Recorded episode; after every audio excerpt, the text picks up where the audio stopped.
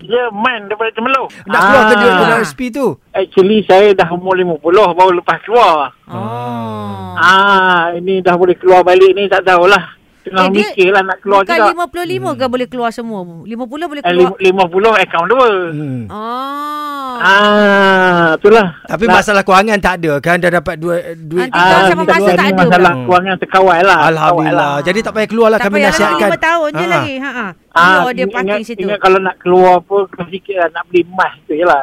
Nak Siapa? beli- Semua orang suruh beli mah ya. Kenapa orang nak beli mah nak letak mana? Nanti kau Beli saya datang. mah. se- Ha.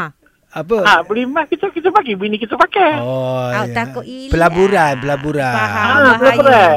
Tak Okey, berani, faham, tak faham. berani lah berani kamu ya.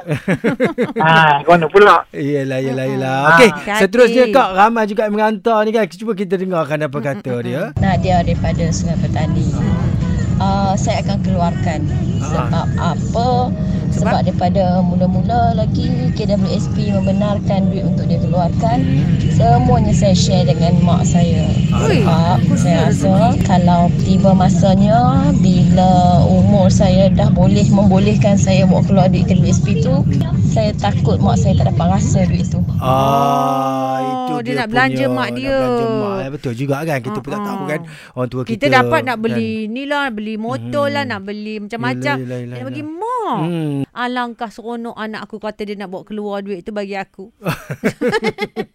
Dia ada ke E EPF dia? Ada tapi tak cukup pun banyak Yelah. tu. Suria.